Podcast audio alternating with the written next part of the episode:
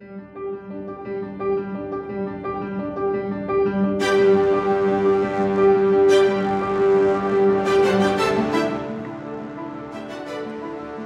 this podcast, we continue our interview with Dr. Hirsch and discuss the importance of changing teacher education in America. And so, the final question I wanted to ask you is actually um, one that I hear from from leader school leaders, um, but also selfishly as a mother of someone who is going into the education field is about you and you spoke about this in your last book and i'm a big fan of your of your last book is this lack of meaningful teacher preparation. And i hear this from from school leaders. They once they have new teachers in their building especially fresh out of college they are having difficulty getting them on board with this idea of core knowledge yeah so I understand. What's go What's going on there? What have you well, seen in uh, your research? Well, I, one of my recent pieces of research was to look at the fine print of uh, the national report, A Nation at Risk. I can't remember the date precisely. It was in the 80s, was it? Uh, the, uh, A Nation at Risk was published, and it said if uh, if a foreign nation had done this to uh, us, we would consider it an act of war. And uh, we have done it to ourselves. And uh, one of the things that, if you look at the fine print, they did a lot of investigations uh, of, of uh, teacher preparation in, in that. And they bemoan the fact that a great deal of work and effort was and te- in teacher preparation was put into what they called educational uh, doctrine and not solid factual education into history and science and the rest. And they thought that really should change, but I don't think it has. And my reason for uh, thinking that's still a huge problem in, in teacher preparation for elementary school, it's uh, it is the continued use of these thick developmental school books as the basis for teacher what's special about teacher education. And i actually purchased one of these expensive books in the kindle uh, version. And uh, so i could you know do so uh, various kinds of analyses of what what it was saying, and and I I found that these first of all, why are we asking teachers to master these huge volumes about the human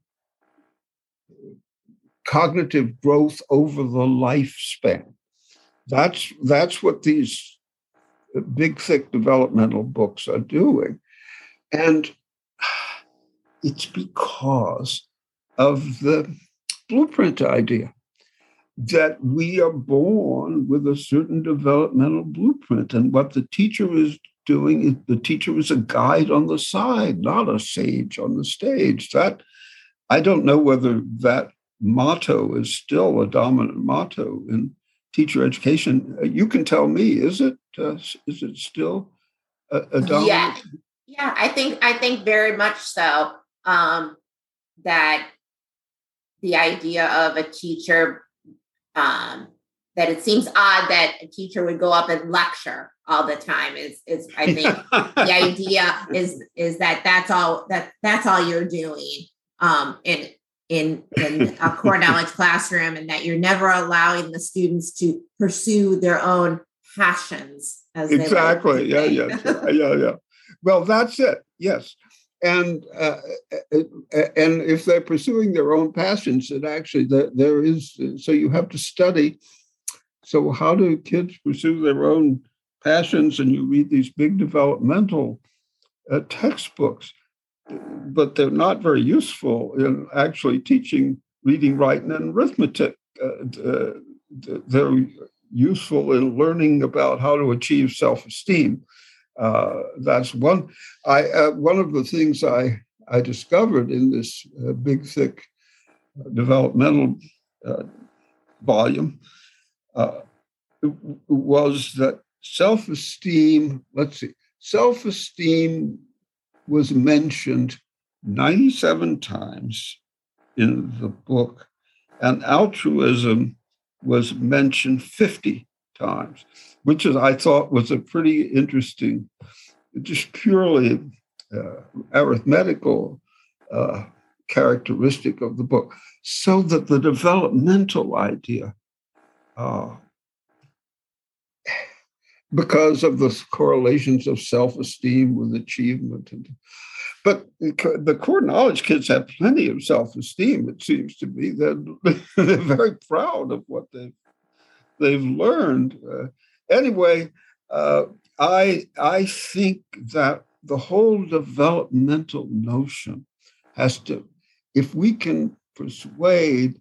I mean, think of it. It's a complete upside down reversal of what our education professors are proposing. They are they themselves have been trained in, in these de- big developmental volumes. And but if there is no blueprint, if if there is a pattern in human development, it is so abstract uh, uh that it's not a guide at all because basically human education is education into a tribe. And and so you have to learn the tribal lore so that little German kids are not learning the same thing as little American kids because they belong to two different tribes. And you have to learn the tribal lore. And I think that that's called, I, I, that issue came up. I did an interview a year or so ago, and the very well meaning uh, dean that I was talking to, uh, in, being inter- interviewed by, was uh, didn't like the idea of a national orientation. That's nationalism. Nationalism is bad, and we all understand that the that the better point of view is globalism. And I thought to myself, that's a pretty important uh, topic to deal with because you only achieve globalism through cooperative nations. And uh, there is no army or global army and global navy and global policy and global laws. That the, the laws and policies are all national. So it you want to have a good nation. Uh, that, that, uh, because uh, actually the modern nation, and, and uh, I cite this marvelous historian, Karl Deutsch, uh, who, who wrote a book called Nationalism and Social Communication. Well, you see that that pretty well fits into the, you say this should be the Bible of course, nationalism and social communication, because you need actually you need nationalism to achieve social communication. You need social communication in order to achieve a nation, and uh, and so I, I, maybe maybe we should. Uh, have a little too bad you can't interview his long he's long dead now but uh, uh, but that's a, mar- a marvelous book, marvelous insight. And he was a, a, big participant in the creation of globalism. He, he was big uh, in the creation of United Nations right after uh, the Second World War. So I, uh, I think we need to reschool some of our deans and and professors of education because uh, they they they they need to get a bit more sophisticated about history and what's going on and and what a global orientation actually means if you want to carry it out effectively. It's through the agency of nations. Uh, it's not through some vague notion. I mean, for, take for example the issue of global warming. That, that's only going to be achieved through international cooperation, not not some vague globalistic. And so, so it's a kind of mindless. Uh, ah, it doesn't. It's not getting into details. A lot of these uh, convictions. So, I think a good example. I wonder if, it, of this whole issue is the history of what has happened in the teaching of decoding, of, of decoding the language. So now core knowledge, which is was just following the science, is now rated as one of the top decoding uh, programs Uh, in the country and is getting approval and so on.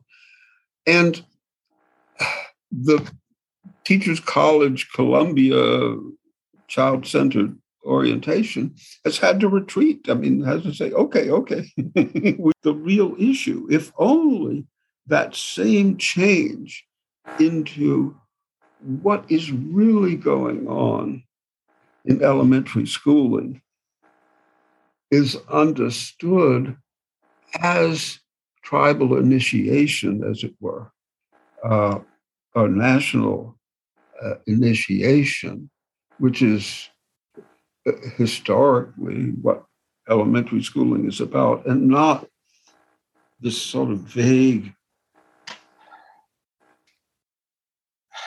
following the. It's interesting. On the one hand, we're supposed to follow the individual child's blueprint. On the other hand, we're also supposed to be having a vague global orientation.